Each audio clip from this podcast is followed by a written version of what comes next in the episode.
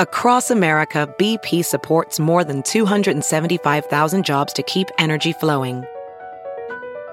Jobs like building grid scale solar energy in Ohio and producing gas with fewer operational emissions in Texas. It's and, not or.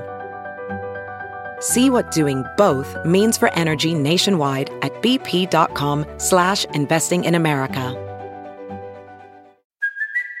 It's Kaylee Cuoco for Priceline. Ready to go to your happy place for a happy price? Well, why didn't you say so? Just download the Priceline app right now and save up to 60% on hotels. So whether it's Cousin Kevin's Kazoo concert in Kansas City, go Kevin, or Becky's Bachelorette Bash in Bermuda, you never have to miss a trip ever again. So download the Priceline app today. Your savings are waiting. Go to your happy place for a happy price. Go to your happy price, Priceline. Welding instructor Alex DeClaire knows VR training platforms like Forge FX help students master their skills. There's a big learning curve with welding. Virtual reality simulates that exact muscle memory that they need. Learn more at meta.com slash metaverse impact. Segunda jornada de la Champions League. ¿Cómo le fue al Madrid? ¿Cómo le fue al Barça? El Bar supuestamente había llegado para acabar con los escándalos, pero habrá que cerrarlo. Bueno, cierren el bar con B pequeña, el, otro déjenlo abierto, por favor. Y lo que está abierto son los cupos para clasificar a la liguilla en el fútbol mexicano. ¿Quiénes se van a meter al final en el Guardianes 2020? Lo debatimos todo y más acá en Deportes al Detalle.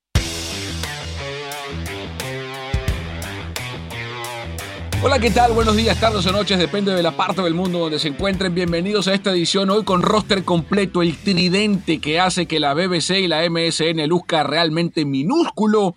Estamos hablando de Carlos Justice, el nuevo excelentísimo embajador plenipotenciado de la ciudad de Salt Lake en el lago Salado, Pedro Andrade Aparicio, y quien les habla, Carlos Mauricio Ramírez. Estamos grabando este podcast en la víspera y en medio del partido entre Quakes y Real Salt Lake. Pedro, ¿a quién le vas? Ya yo te dije temprano que mi corazón siempre va a ser de los San José Earthquake, pero bueno, en tiempos de en tiempos Pero, de playoff pero, habrá que ajustarse. Ah, chavo. No, chavo, no, no, no. No, no, no, no. Yo no puedo, Parre, yo no puedo creer esto. Que tan rápido ya, ni dos semanas tiene el hombre ya, ya se cambió la playera, todo listo. Sí, no, eh, esta, esta PPC, P- PCC anda, anda medio mal. Por lo menos, si le va al, Utah Royals, con eso sí está bien. Ahí, ahí está bien. Ya lo del Salt Lake ya lo discutiremos después. Te falta es irle al Utah Jazz, que ahora tiene nuevo dueño. Salvo que tú hayas comprado el equipo, te entiendo. Pero si no, Warriors, ¿eh? No, los Warriors por siempre, sí, eso no cambiará. Sí, hasta que empiece la NBA en diciembre o en enero, ya lo veremos con la camisa de Donovan Mitchell ca- caminando por Salt Lake City. Qué desastre. Bueno, eh, caballeros, hablemos de la UEFA Champions League. Hoy, eh, miércoles, estamos grabando este episodio. Terminó la segunda fecha de, de la Champions y hay que hablar del equipo que ha sorprendido a todo el mundo, pero por lo mal que se ha visto. Me refiero, por supuesto, al Real Madrid, el equipo máximo ganador en esta competición y que siempre se habla de la casta europea, de, de la raza, de, de, cómo la camiseta eh, campea por, por Europa y por España.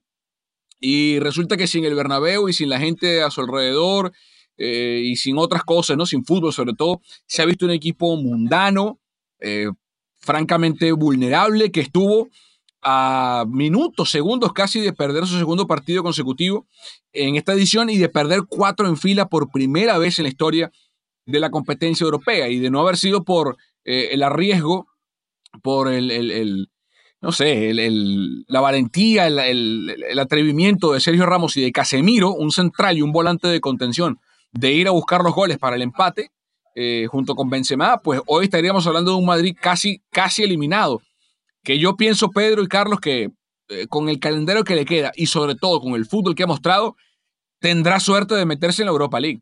Yo no estoy completamente de acuerdo en eso. Creo que eh, parte, parte de, de, esa, de esa de lo que se habla es el hecho de que le pudo sacar un partido que tenía perdido en los últimos 10 minutos.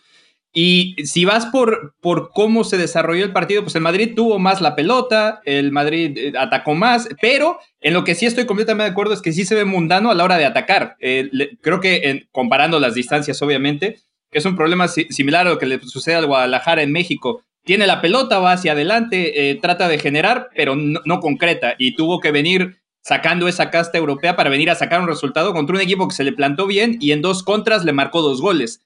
Que ese es otro, punto, pero también es normal que cuando estás atacando te dejes espacios atrás. Entonces creo que por ahí se junta la buena puntería del Gladbach, que para mí ha demostrado muy buenas cosas en estos dos partidos, con lo mal que se ha visto el Madrid. Ahora habrá que cambiarle el nombre a los equipos según Carlos Justis y le pondremos allí las chivas del Real Madrid o el, Real Guadalajara, Como, como ustedes prefieran. El, rebaño, merengue. Eh, mira, yo, yo realmente tengo una lectura totalmente atípica de la situación del Real Madrid, salvo el partido que ganó, y para mí siempre lo voy a entrecomillar, al Barcelona. Yo creo que tiene no solo cuatro partidos, porque parece que los analistas recientes solo han visto al Madrid jugando mal en los últimos cuatro partidos. El Real Madrid tiene jugando mal desde el cierre pre-pandemia. Este, un equipo que ha perdido para mí totalmente la identidad, sobre todo en el ataque. El Real Madrid nunca ha sido un equipo de defensa sólida, pero sí del ataque. Yo recuerdo una máxima del Madrid que decía, no importa que me noten un gol si yo puedo anotar cinco y últimamente este Madrid se está basando solamente en la defensa para sacar los partidos adelante.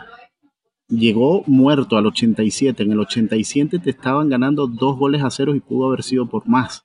Este, pero hay una situación totalmente extraña, o sea, un entrenador, Zinedine Zidane, que en las ruedas de prensa se ve como cabizbajo, eh, le pide perdón a los jugadores, les entiende, él asume la culpa, que él se siente mal porque los jugadores lo dan todo, etcétera, etcétera. Y luego tenemos situaciones extradeportivas, como por ejemplo los comentarios de Karim Benzema hacia eh, Junior. Nah, la, Ese, ese es un chisme. No, es un chisme. No, es un chisme. no, es un chisme.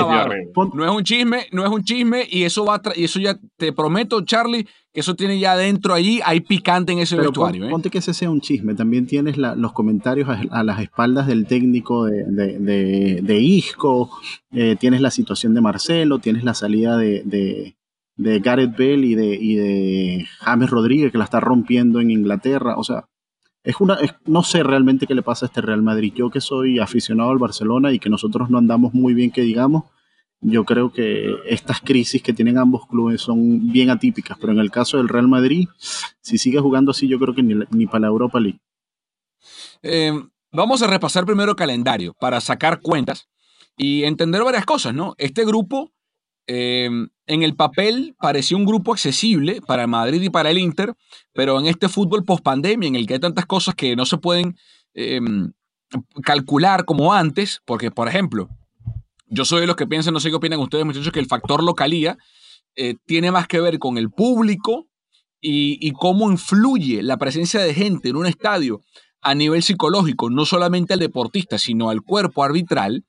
Eh, hay un libro que yo siempre recomiendo que se llama Soccernomics, un libro de, que escriben el periodista Simon Cooper y el economista Stefan Simansky, y ellos determinan en ese libro que la localía en el fútbol equivale a un gol de ventaja para un partido. es decir, básicamente cualquier equipo local, en teoría en Europa, cuando juega de local comienza ganando un gol a cero, en teoría, ¿no? Por lo que representa ese tipo de factores. Eh, pero resulta que estamos viendo que eso, mm, sin la gente en el estadio, eh, pues no, no, tiende a ser tan, tan impactante necesariamente. Hay otros condicionantes, el conocer la cancha, el factor climatológico, el hecho de los viajes, pero la pandemia parece que ha eh, erradicado un poco o al menos cambiado la forma en que se percibe el factor localidad. Algo muy sencillo, el Madrid no está jugando en el Bernabéu, está jugando en el Alfredo Di Stéfano, que tiene dimensiones distintas, que tiene graderíos diferentes y obviamente no tiene gente. Mientras que el Barça, por ejemplo, o la Juventus, sí están jugando en sus respectivos estadios, en el Camp Nou o en el Juventus Arena, por ejemplo. Entonces, eh, el próximo partido del Madrid es contra el Inter de Milán la semana que viene en el Alfredo Di Stéfano. Y es un partido que es tan debido a muerte para los dos, porque si el, Madrid, si el Inter pierde este partido, se va a quedar con dos puntos. Hay que ver qué hacen eh, el Shakhtar y el, y el Borussia Mönchengladbach, pero uno de los dos, así pierda, pase lo que pase, va a seguir, eh, puede quedar hasta inclusive de último el Inter en el grupo, y es un lujo que no puede permitirse Conte con la cantidad de inversión que hizo en este plantel, con la llegada de Ajraf, con el equipo que tiene con Lautaro Martínez, con la compra de Arturo Vidal, con la cantidad, insisto, de jugadores, la, renovación de Alexis Sánchez, con Romelu Lukaku y compañía, eh, que ha comenzado bien en el torneo, más allá de que perdió el derby de la Madonina contra el Milan, es cuarto eh, en la Serie A que apenas acaba de empezar. Eh, es decir, tiene tanto en juego el Inter como el Madrid. y yo no sé, a, mí quiero, quiero ver cómo se desarrolla este tema de la de si hay un incendio o no en el tema Benzema, Vinicius, que le dijo, para los que no saben, eh, una televisión francesa encontró imágenes de una cámara dentro del vestuario del Madrid eh, después del partido contra eh, el conjunto de... Eso fue que el, último partido contra el Gladbach, ¿no? Fue el partido fue eh, después del partido del Gladbach, donde se ve a, Benzema hablándole en francés a Ferland Mendy, básicamente diciéndole a Mendy, no le pases la pelota a Vinicius porque este juega en contra de nosotros, o sea, no, no juega bien. Eso se filtró, la televisión francesa lo, eh, tuvo acceso a ese video, y por ejemplo, veíamos hoy televisores en Brasil haciendo un escándalo cayéndole encima a Benzema porque pobrecito lo que dijo de Vinicius, ¿no? Habrá que ver qué tracción o no tiene eso dentro del vestuario. Lo cierto es que partido fácil no va a ser porque tanta candela tiene en el asiento Conte como Zidane. Sí, y, esa parte, y esa parte es entendible. Para mí, igual, el, creo, que, creo que la pandemia ha hecho que, el fútbol sea extraño. El Liverpool se acaba de comer siete goles. Entonces, ¿eso es normal? No. El Manchester City está catorceavo, quinceavo de la, de la Liga Premier. ¿Eso es normal? Tampoco. De hecho, de los seis grandes. El Manchester anotando cinco, ¿eso es normal? No, exacto. El United. Exacto. El, pero bueno, y además el, el United metiéndole 5 al Leipzig, que había quedado semifinalista de la Champions la temporada pasada. Entonces, las cosas son muy extrañas empezando por ahí. Y creo que parte, parte del Madrid ser el Madrid es todo esto, que todo se vea con una lupa, que si esto, que si, que si lo que se dijeron, que además, ojo, yo escuché el audio y no es tan, tan, tan, no lo puedes diferenciar tan bien. Y, yo sé que mi francés no es fantástico, pero por lo menos hay cinco palabras ahí que no se oyen por detrás de la música. Entonces comienzas a meter espacio ahí, pero eso es normal, eso, eso, el Madrid vive de eso. Y, creo que parte, de, eh, parte de, lo que sucede es también por, confusión en la pandemia y como dice Carlos, tener, no jugar en tu estadio, no tener, no tener una cierta atracción, pero igual, creo que al Madrid le alcanza para, para llegar a la siguiente ronda. Ya si después la va a ganar, no creo, no creo. Pero ¿cómo? ¿Cómo le alcanza? ¿Le va a ganar al Inter? Puede ganarle. ¿Por qué no le puede ganar el Inter? Está, bien, pero, tiene que, ojo, pero tiene que ganarle los dos, ¿eh? Porque no, no, no se valen, para, digo, para efecto de ambos, no, vale no, les, no le sirve dividir, o sea, no le sirve el Madrid ganar en Madrid y perder en Milano. Claro, pero, al, que también, le puede, pero también, le puede, también le puede ganar al Gladbach en casa. Le, le empató al Gladbach de visitante.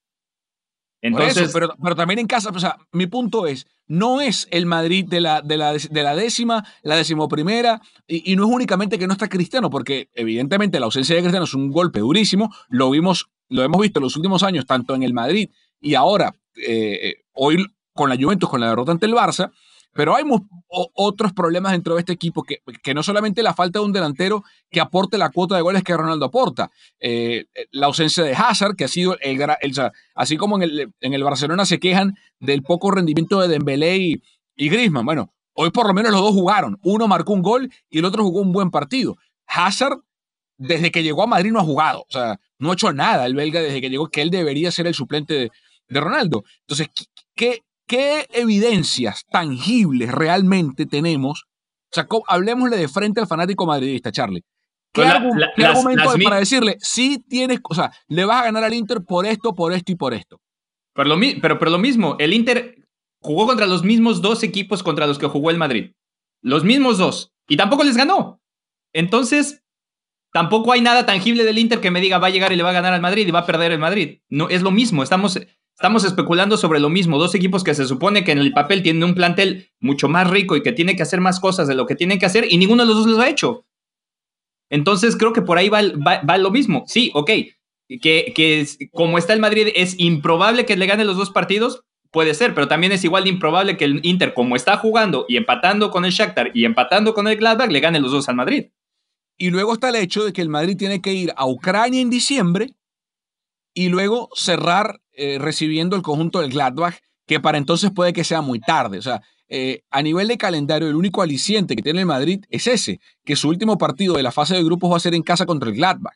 Eh, y que si tiene que jugarse la vida en ese partido para seguir en vida en Champions, por lo menos lo harán el Alfredo de Estefano contra el rival en el papel, en el papel más débil del grupo. Pero ya vimos que el Shakhtar, con ocho jugadores de la cantera sub-21, le ganó 3 a 2 al Madrid en el, en el Alfredo Estefano. Em, la pregunta es, a su, a su, o sea, Carlos dice que avanza a octavos. ¿Tú qué dices, Pedro? Con el Madrid cualquier cosa es posible, pero, o sea, ahorita la segunda ronda también va a venir precedida de, creo que, creo que viene otra vez otro parón de selecciones. Entre, entre, o sea, el Madrid, todos van a parar entre la fecha 3 y la 4. Es decir, se va a jugar el Madrid-Inter en, en España Viene la doble fecha FIFA y luego paran y luego se va a jugar el Inter Madrid en, el Giuseppe Meazza. Este, yo creo que esa situación también implicaría mucho en, cuanto al nivel de cómo estarían los jugadores. Eh, el Real Madrid tiene una situación muy atípica porque también a pesar de que el Zidane ha sido uno de los entrenadores que le gusta rotar mucho, últimamente no lo está haciendo porque yo creo que realmente no tiene tampoco con qué hacerlo y no sé con qué merma llegarían los, jugadores que además se les ve en el campo lo agotado que están que ni siquiera pudieron hacer. Sabemos por las condiciones de este año una pretemporada decente y así están varios equipos. Yo creo que no le llega, sinceramente yo creo que no le llega. Yo creo ah. que sacan quizás un empate con el Inter, pierden en Italia y chao. hagamos este ejercicio. Ok. Carlos, tú dices que el Madrid le gana al Inter en el partido que viene, ¿sí? Ok, tendría cuatro puntos el Madrid, se quedaría con dos el Inter, y en esa misma fecha el Shakhtar recibe el Gladbach, yo creo que gana el Shakhtar. Ok, si eso ocurre de esa manera, hagamos el ejercicio de, de, proyección de cada uno de los grupos. Si eso termina sucediendo, entonces el Shakhtar sería líder del grupo con siete unidades, el Madrid sería segundo con cuatro y estarían empatados Gladbach e Inter con dos puntos, ¿correcto? Luego viene el siguiente partido, que es Inter-Madrid, después de la fecha FIFA. Eh, que, eso, eso, sigamos los pronósticos de Justice para, para, esto, que de paso tiene sentido. ¿no? Yo, yo coincido con que creo que el Shakhtar le va a ganar al, al Gladbach en, en, en, Ucrania. Tengo mis dudas con el Madrid y el Inter, pero asumamos que va a ganar el Madrid. Entonces sería 7-4-2-2. Luego viene la siguiente fecha.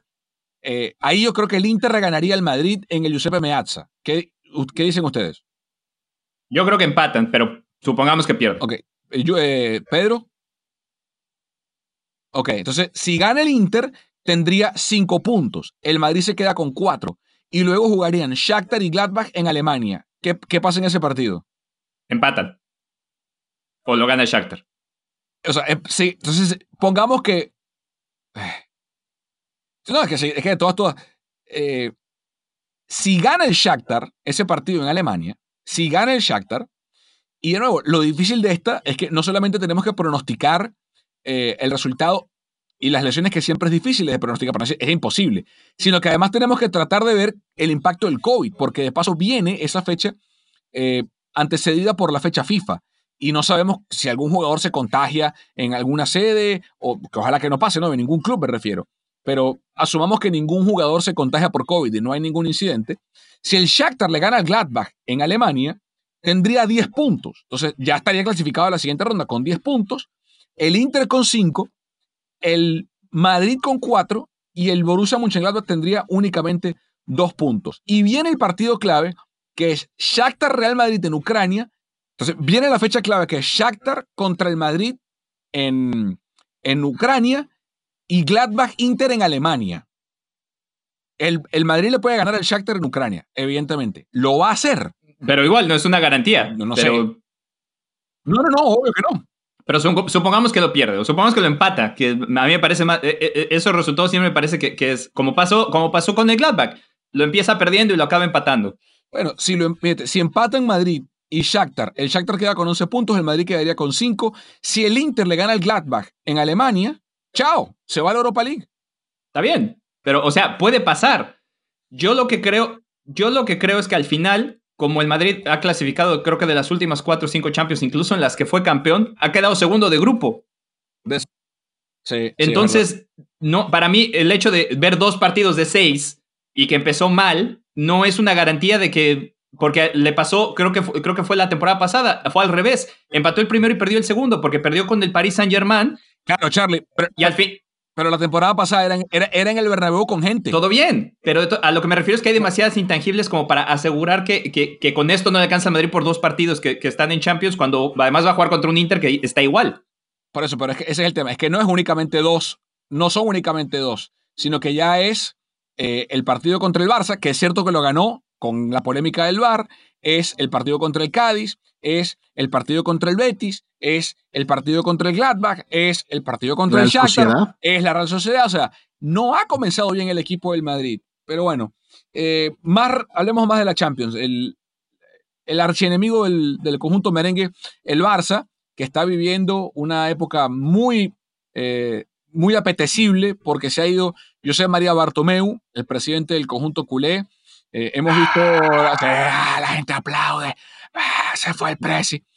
Eh, y qué cosa que se va a Bartomeu y acto seguido el Barça le gana 2-0 a la Juve en el Juventus Arena. Messi marca un penal y, vuelve a sonreír, celebra, se abraza con Kuman. Eh, el Barça es líder con 6 puntos. ¿Qué han visto del conjunto culé en esta Champions?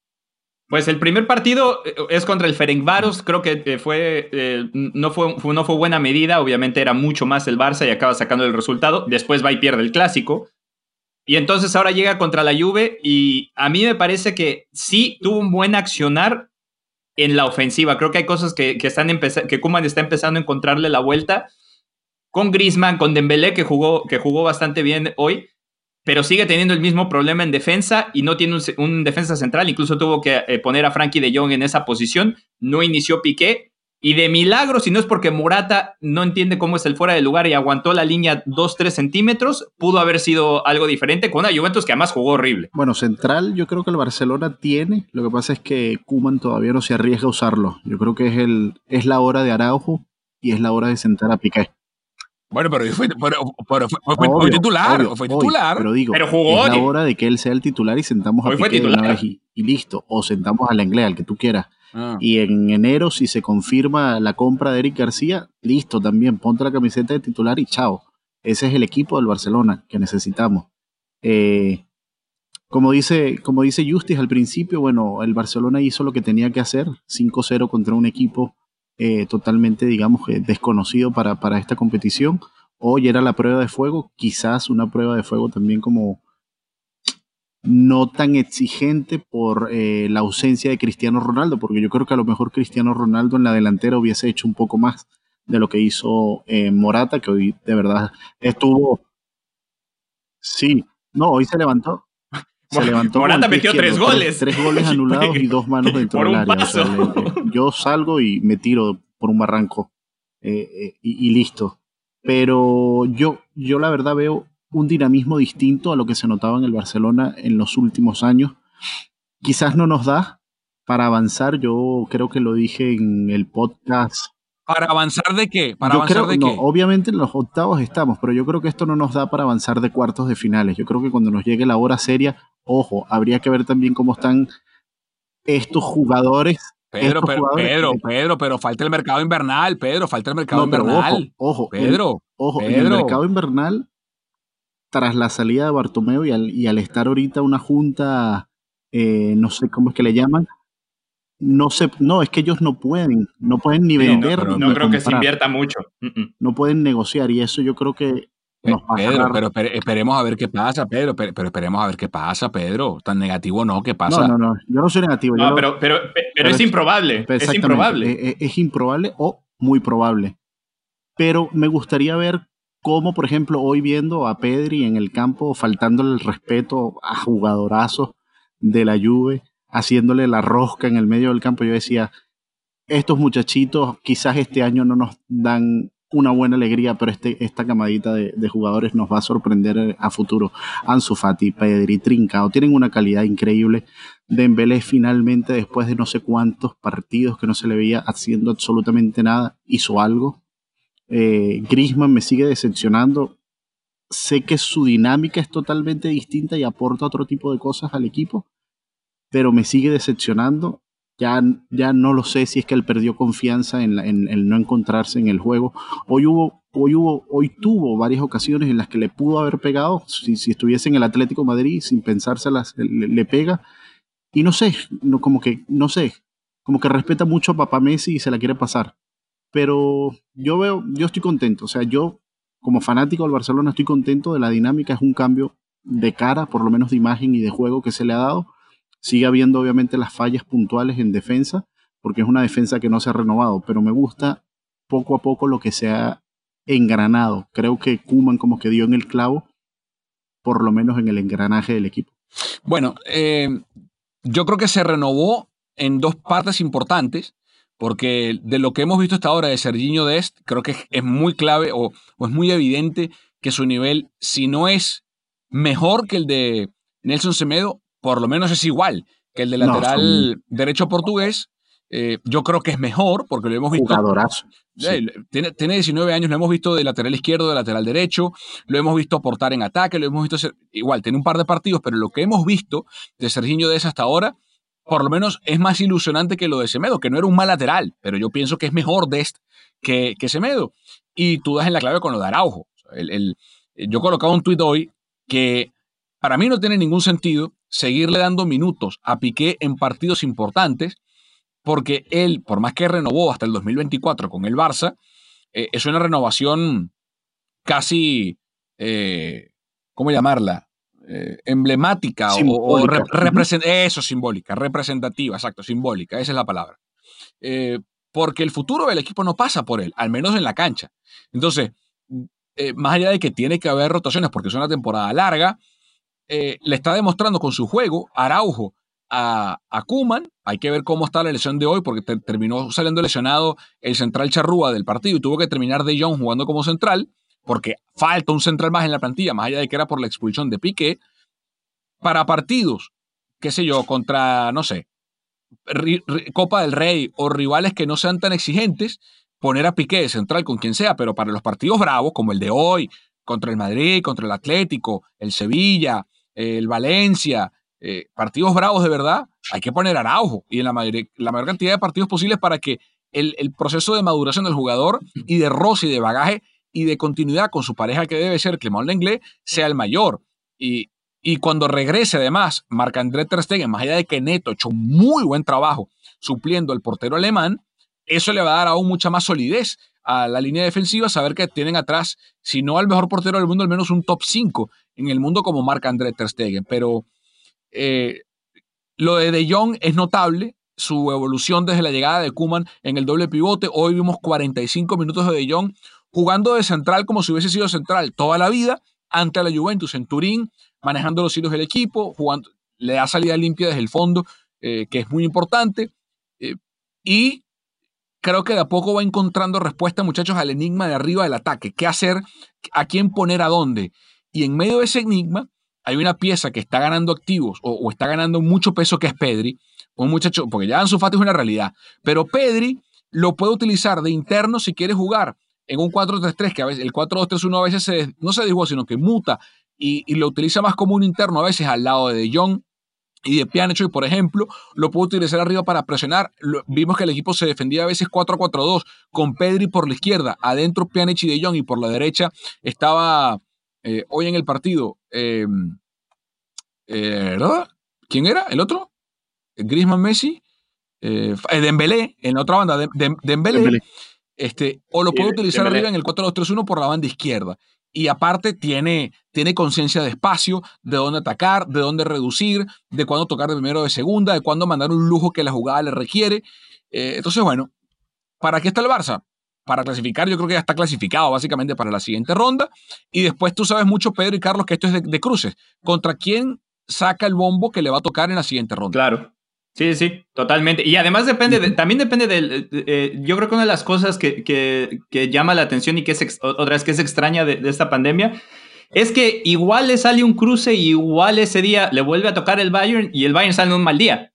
Eso es lo que es extraño de esta, de, esta pandemia. Creo que, creo que es, eh, también va por ahí. Entonces, pues eh, la, la, pregunta es, con, con los partidos que, que se le vieron, llegando a donde estamos ahorita, con los partidos que se le vieron al Barça antes, pues con ese rendimiento no, no, es, no creemos que sea suficiente para ser campeón de Champions, pero si puede mantener por lo menos a la ofensiva lo que hizo hoy y tratar de limpiar un poco los errores defensivos, sí da casa para competir y para, y para mí para llegar lejos, otra vez dependiendo de cómo vayan los sorteos, porque eh, ahí sí cualquier cosa puede pasar.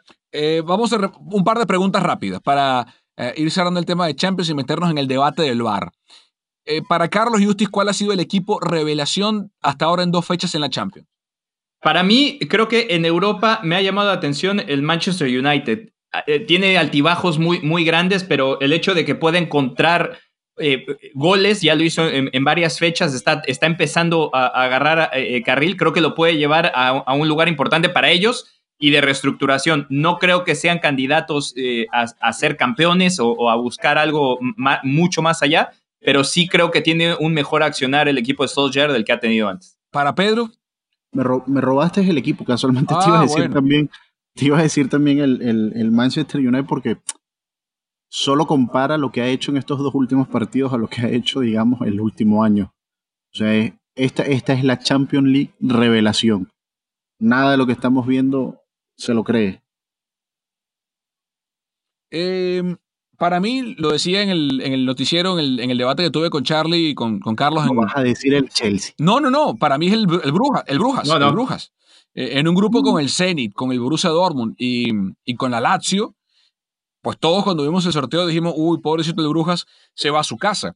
Y hoy, después de dos fechas, porque este es un corte de cuenta tras dos fechas, eh, el Brujas le ganó el Zenit en Rusia y empató contra el Lazio en Italia. Es, cierto que, bueno, ha, podido ganar ese partido, pero eh, que el, el Brujas, insisto, hoy, tras dos fechas, esté invicto en esta Champions y yo invito a cualquiera de nuestros oyentes de Deportes de que me nombre no solamente un jugador, que, me nombren quién es el técnico del Brujas. invito a cualquiera a que me diga quién es el técnico del Brujas, quién es el entrenador del conjunto belga y estoy seguro que muy pocos sabrán quién es Philippe Clement.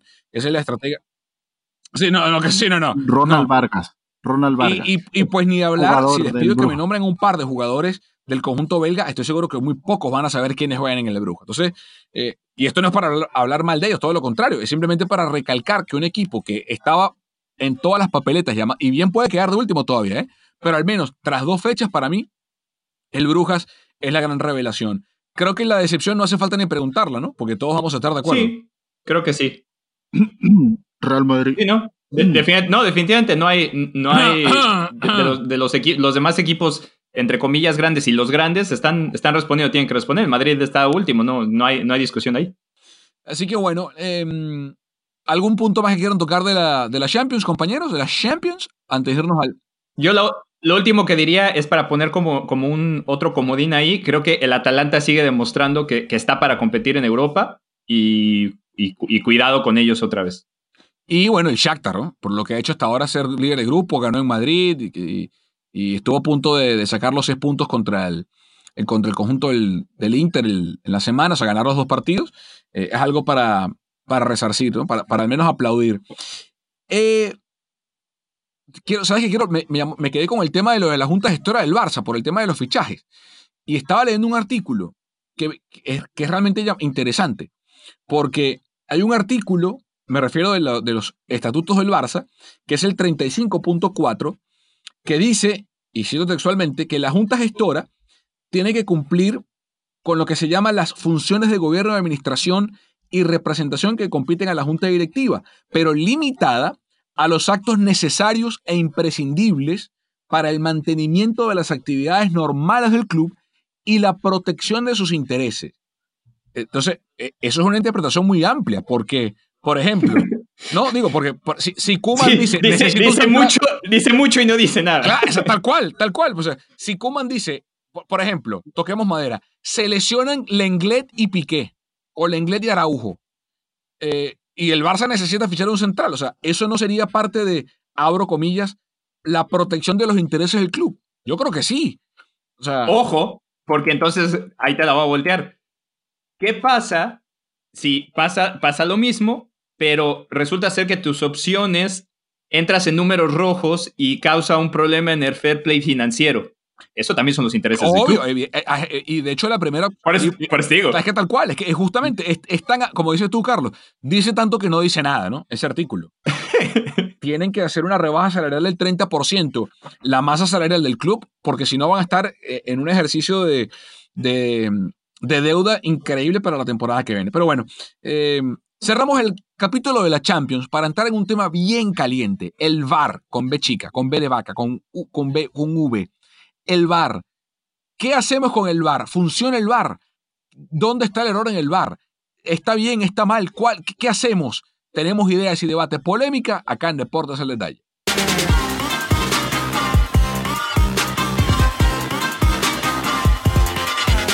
Video Assistant Referee.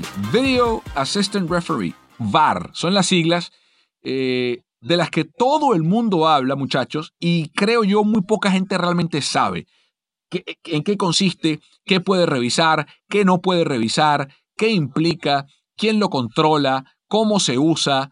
Eh, y lo que sí es cierto, creo yo, es que hasta esta altura, Carlos, lo que era una herramienta para ayudar a aclarar muchas dudas y darle mayor justicia al juego, es cierto que lo ha hecho en muchos casos muy claros, por ejemplo, hoy en el partido del Barça, los tres goles de Morata fueron bien anulados por el VAR por fuera de lugar. Eh, cuando son decisiones como esa, donde no hay interpretación, no hay problema. El problema está, para mí, y es la gran clave de todo el asunto, cuando la interpretación se mezcla con el VAR, que es una herramienta que justamente busca eliminar la subjetividad de la decisión. De hecho, eh, el año pasado, eh, cuando, pude estar en, en, la Copa Mundial Femenina de la FIFA, tuve la fortuna de poder entrevistar a Pierluigi Colina. Y él me decía que de hecho esa no es la, la idea del VAR. La idea del VAR es minimizar la cantidad de errores que ya suceden, sabiendo que en el fútbol hay reglas que son de interpretación. Entonces, la primera parte es, ¿el VAR ha sido exitoso? Sí, porque en esas líneas que han sido para los fueras de lugar, en el 99% de las veces, o 99.9% de las veces, está bien. Entonces, cuando ya elimina eso, ya le ganó una parte eh, al fútbol. La segunda, en, los casos de, las jugadas que son muy claras, las de tarjetas rojas, las, de los penales, en su mayoría, porque también ellos tienen un rango de error, en su mayoría, en un 80-90% esas jugadas se marcan y están bien marcadas. Nosotros siempre nos fijamos en las que, las que más nos interesan son esas que se vuelven, bueno, es que esta es subjetiva. Pero esas que son subjetivas, de acuerdo a Colina y a, los números que te enseñan, son entre el 3 y el 4% de todas las jugadas que revisa y que aclara el VAR. Entonces, en ese sentido, creo que hay que distanciar dos cosas. Primero, el VAR como herramienta creo que funciona, le ha dado mucha justicia al fútbol, se han revertido muchas, muchas cosas que en otra época hubieran sido mucho menos claras, pero el problema principal no es el VAR, el problema principal es la diferencia de criterios entre un árbitro y otro. Y eso tiene que ver por cómo se maneja el arbitraje dependiendo del país. Hay, hay países como en, Alemania donde no escuchamos eso tan seguido, porque como tienen criterios mucho más, más pegados y casi todos son iguales, cuando viene y se usa el VAR, pues la misma jugada se marca igual. Y eso es lo que es la diferencia. Pero para mí eso, que cae directamente en el arbitraje y dentro de los árbitros, no tiene nada que ver con la herramienta. Yo voy a poner un ejemplo súper, súper, súper práctico, quizás muy banal. Cuando tú vas al bar tú entras y dices, Señor, yo quiero esta cerveza que está aquí, o me das aquel ron que está allá. Y el bartender no tiene que interpretar absolutamente nada. Él agarra y dice, ah, me pidió fue esta o aquel. Toma. El problema lo decía Justo, el problema es de interpretación. Hay una regla simple y sencilla. Si el balón toca en la mano dentro del área, salvo que fuese una jugada, digamos, de infortunio, es penal.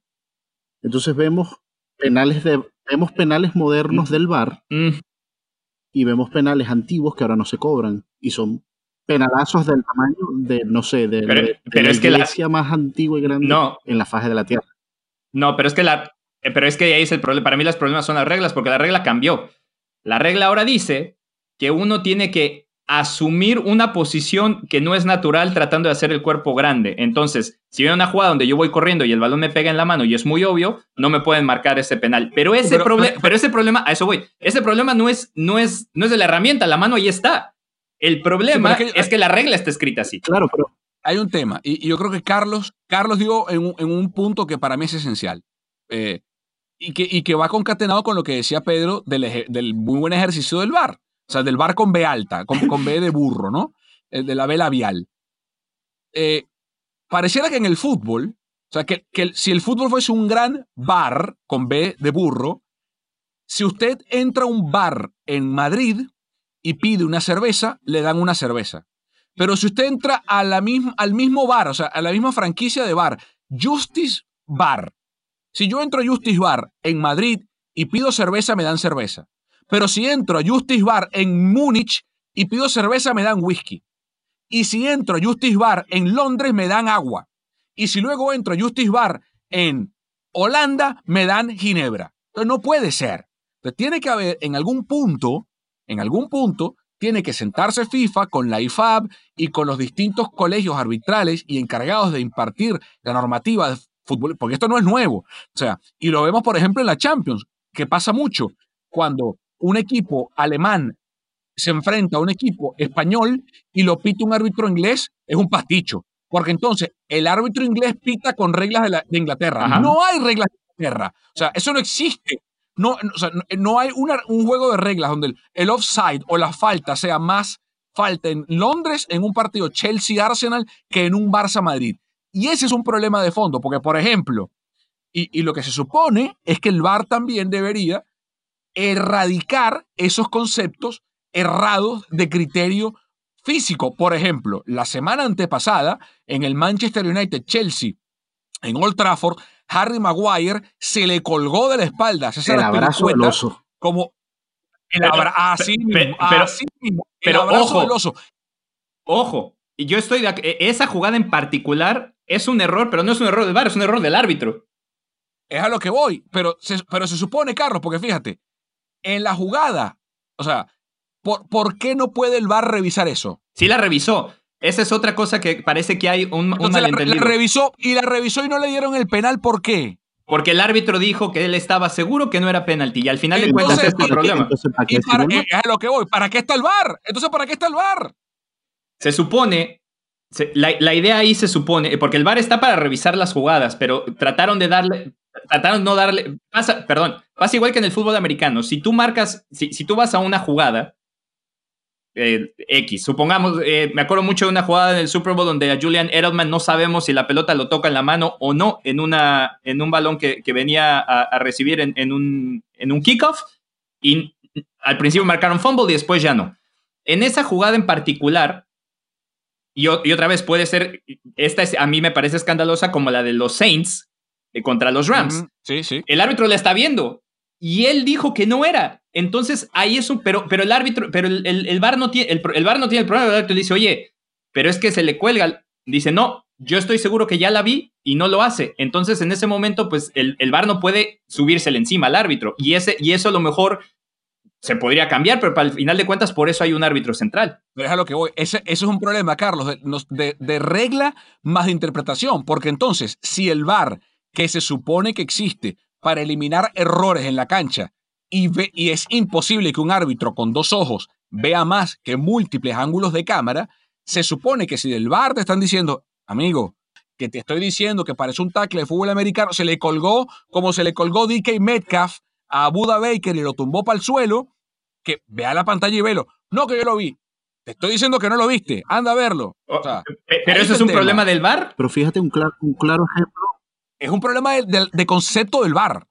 Porque para mí es un problema del árbitro, porque el árbitro es el que se pone necio. Si va y la revisa y la, ve y dice, ah, bueno, si se le colgó y la marca, entonces se acabó el problema, porque los del VAR le dijeron que sí. pero el problema de concepto está en esto. pero entonces para eso quita el VAR. Entonces para eso quita el VAR, porque te lo, te lo voy a decir, el, el mismo ejemplo, fíjate, el mismo ejemplo. Tú dices que en ese caso el árbitro central está súper, completamente seguro, no es penal. Y el VAR a silencio y calla para siempre. Vamos al penal del Madrid y el Barcelona. Pero ese sí es penal, perdón, pero para mí es penal. No, pero escucha, el árbitro, él no vio nada. Él no vio absolutamente nada. Y ahí el VAR sí insistió, tienes que ir a verla. pero no insiste el VAR. Esa es una parte, es una parte, otra vez, es una parte de una confusión de concepto. El VAR no insiste. El árbitro, exacto. Eh, hay tres formas en las que el VAR funciona. Una, el árbitro dice, por favor, revíseme esta jugada porque yo alcanzo a ver algo, pero no estoy seguro.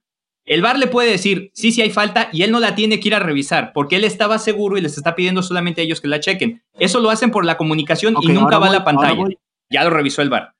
La otra es, oigan, el VAR le dice, hay penal y no lo viste. ¿Cómo? Sí, hay un penal clarísimo. Y el árbitro, él decide, ah, bueno, el VAR me está diciendo que hay un penal clarísimo y lo marco, sin tener que ir a la pantalla. Y la otra, oye, esa jugada me parece que es dudosa, pero hay un ángulo donde parece que es penal, ¿por qué no la revisas? Y entonces el árbitro va y la revisa. Pero, esas, es, esa comunicación no te la pasan. El VAR revisa entre partido por promedio entre 150 y 200 incidentes y sí los ve. Eso? ¿Cómo se elimina eso? Tiene que haber, en algún punto, yo entiendo que no todas las jugadas las va a revisar el árbitro, porque si no el partido dura siete horas. Pero cuando es una jugada, y me remito al penal de Harry Maguire sobre eh, Aspilicueta, que fue grosero, se le colgó encima, o sea, le hizo caballito, se le colgó un tipo de un metro noventa y tanto a un, a un lateral de un metro setenta y lo tumbó en es penalazo, como una casa. en ese tipo de jugadas, cuando el error es tan evidente, siento yo que tiene que haber una modificación, porque si tú revisas lo que dice la IFAB, la Federación Internacional de, de, Lineamientos de Arbitraje, lo que pretenden es quitar el factor subjetivo de ese tipo de decisiones. Por eso la, normativa nueva en cuanto a la mano. No, no evalúa la mano eh, intención. Es mano, es mano y punto. No me importa, es mano. Eh, entonces, en este tipo de jugadas como esta, tiene que haber un punto en que, no sé, se prende una luz roja y el árbitro por obligación tiene que, o sea, ¿tú crees que si el árbitro Carlos ve la jugada después, no dice que es penal? Ojo, yo no lo puedo asegurar. Yo, yo, no estoy de acuerdo que debería, debería haber en ese tipo de jugadas que se tuvieran que revisar por, por, por regla. En, eso estoy completamente de acuerdo, pero también... Yo prefiero que me los quiten así, que me, que me piten cosas que no existen y las valoren. Pero, también estamos, eh, te digo que hay, un, hay, una, hay un margen de error y creo que esa jugada cae dentro de ella. Es, es, un, es un error grosero, estamos todos de acuerdo. Pero otra vez, me parece que llevar y quitar al VAR, cuando por ejemplo la rejugada del Barça la revisaron y se marcó. Mi problema es el siguiente. Es un problema de criterio, de criterio. Porque lo que.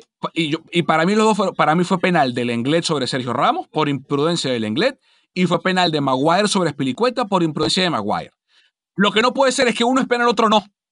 y, y, que no, y que no sea penal porque un árbitro le dio la gana de ir a verlo y el otro no, porque al final de cuentas, eh, o sea, se resume a que al árbitro del Barça Madrid no es que le dio la gana, sino que hizo caso, estuvo de acuerdo con el VAR y al árbitro del Manchester Chelsea no. Entonces, por su prepotencia o por su diferencia de criterio, uno es penal y el otro no, cuando ambos fueron penal. Pero, pero en eso estoy completamente de acuerdo contigo, pero es algo es algo que de todas maneras, porque otra vez, para mí no tiene nada que ver, en ese caso no tiene nada que ver el, el VAR ni su implementación.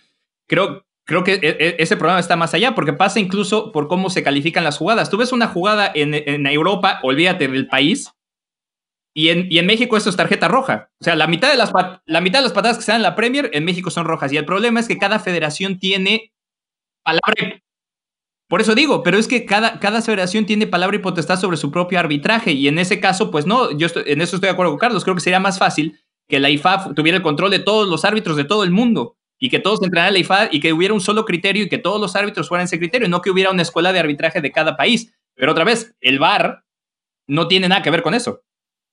Sí, pero fíjate, hay, hay cosas, hay, hay, hay otra cosa que yo creo que tiene, y de nuevo, para mí es un problema eh, es un problema global del fútbol que tiene que unificarse. Tiene que unificarse. El fútbol es el deporte con la, de los deportes masivos, eh, fútbol, baloncesto, eh, béisbol, en menor medida fútbol americano, de los deportes masivos, el fútbol es el deporte que tiene las reglas más simples de todas. O sea, son muy poquitas reglas. Y al mismo tiempo las mismas más complicadas. Pero, entonces nadie las entiende. Y cosa que no. porque cada quien crea algo distinto. No que si el, empujón, no que si es muy fuerte, no que, si, que es parte también de la esencia del deporte. Pero fíjense, pasó algo en estos días, eh, ayer, eh, entre el Milan y la Roma, donde el árbitro principal fue Piero Giacomelli y fue un desastre. Tanto él como Luigi Nasca, que fue el árbitro encargado de manejar el bar, porque esa es la otra. Eh, hay un árbitro que es el, el, el, que maneja el bar. O sea, hay una serie de asistentes en este cuarto, que eh, Carlos lo explicó perfectamente bien en su eh, reportaje del martes en, Deportes al Detalle, en, el noticiero, pero hay un árbitro que, está, que es el responsable, que es el Video Assistant Referee como tal, es, el árbitro que utiliza la, tecnología. Ese árbitro en ese partido se llama Luigi Nasca. Bueno, ambos, tanto él como, como Piero Giacomelli, que fue el, el principal del partido entre Milan y Roma, que fue un desastre, a los dos los han suspendido dos partidos por su mal arbitraje en ese compromiso. Mientras pasen más cosas como esta, por ejemplo, a Martin Atkinson, que pitó el partido entre Manchester y Chelsea, le han debido meter dos partidos de suspensión. Claro. Entonces, cuando estas, cosas, cuando estas cosas empiecen a pasar, te lo prometo que si a Atkinson le meten dos partidos, a la próxima que hay un penal dudoso que el VAR le diga, hey, mi rey, revisa, va y revisa. Totalmente. Estoy totalmente de acuerdo. Bueno, vamos a cerrar el VAR y abrimos el fútbol mexicano acá en Deportes al Detalle.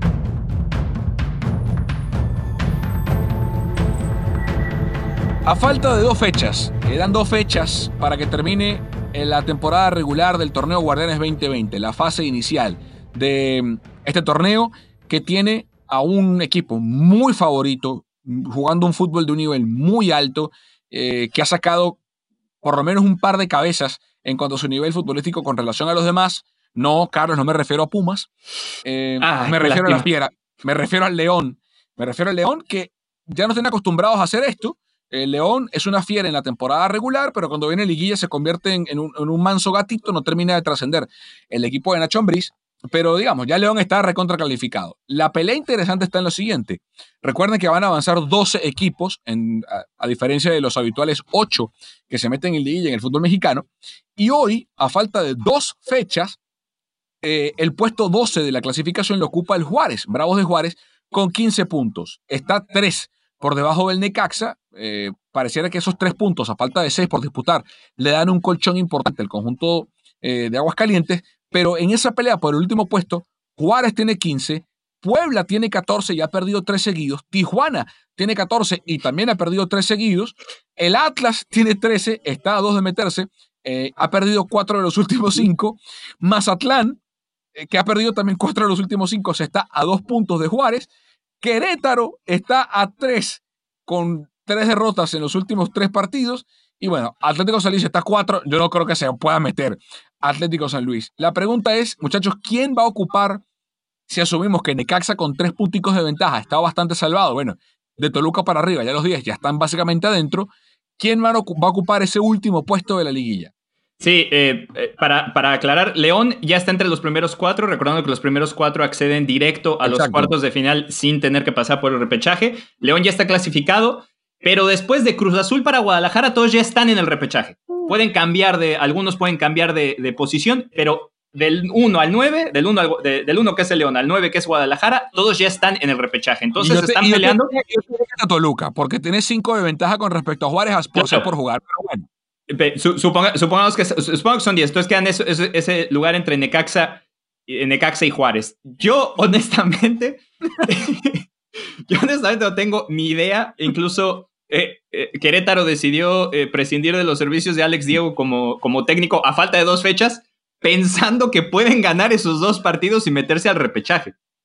Entonces, no, la verdad, no tengo la más remota idea. Es literal creo que tiene mucho que ver con eh, qué, equipos se van a enfrentar a quién en esa última fecha, porque para ventaja de ellos, los equipos de arriba se enfrentan entre ellos. Cruz Azul tiene que jugar contra Pumas y luego Chivas tiene que jugar contra... Eh, Cruz Azul tiene que jugar contra Pumas, Chivas tiene que jugar contra Pumas, Tigres juega contra América, Monterrey juega contra... Entonces, como está esa pequeña disputa entre ellos, pues queda, quedan flotando, ¿no? Porque San Luis juega contra Mazatlán, entonces ahí puede robarle puntos.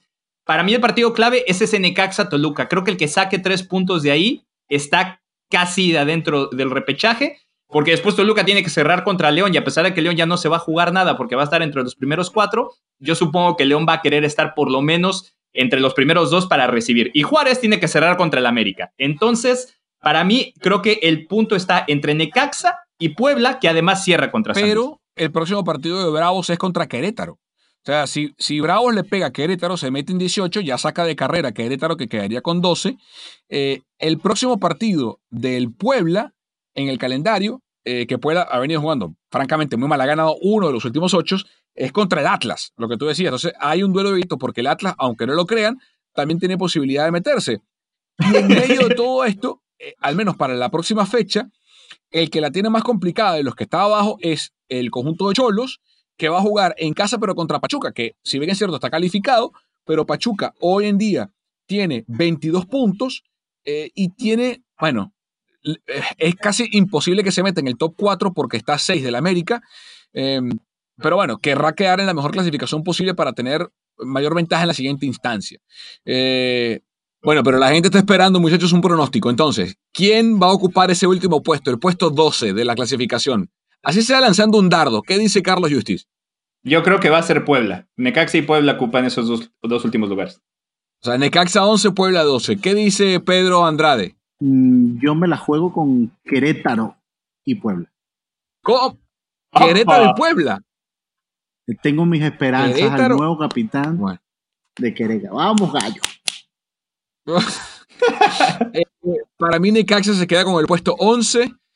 Eh, y aquí la voy a lanzar con el corazón más que con otra cosa. El puesto 12 se lo quedan mis cholos de Tijuana. Ah, ah bueno. Mis cholos. El con, su, con, su, camiseta de Día de Muertos. Muy bonita, por cierto. Muy bonita. Recuérdame. Le voy a cantar a los cholos. Eh, bueno, señores, cerramos esta edición de Deportes al Detalle con el triunfo de los Quakes sobre el Real Salt Lake. El pavoso era Pedro Andrade. Sí, se, fue Pedro y ya estamos casi en los playoffs. Vamos, Quake, vamos, Quake. Yo siempre, no, no, siempre les he dicho, vamos, Quake, vamos, Quake. Bueno, nos vemos la semana que viene, muchachos, cuídense. Chao, la semana que entre ya con la liguilla casi preparada. Chao, muchachos, un abrazo, un gustazo haberlos escuchado nuevamente. Eh, que cierren el bar, que lo cierren.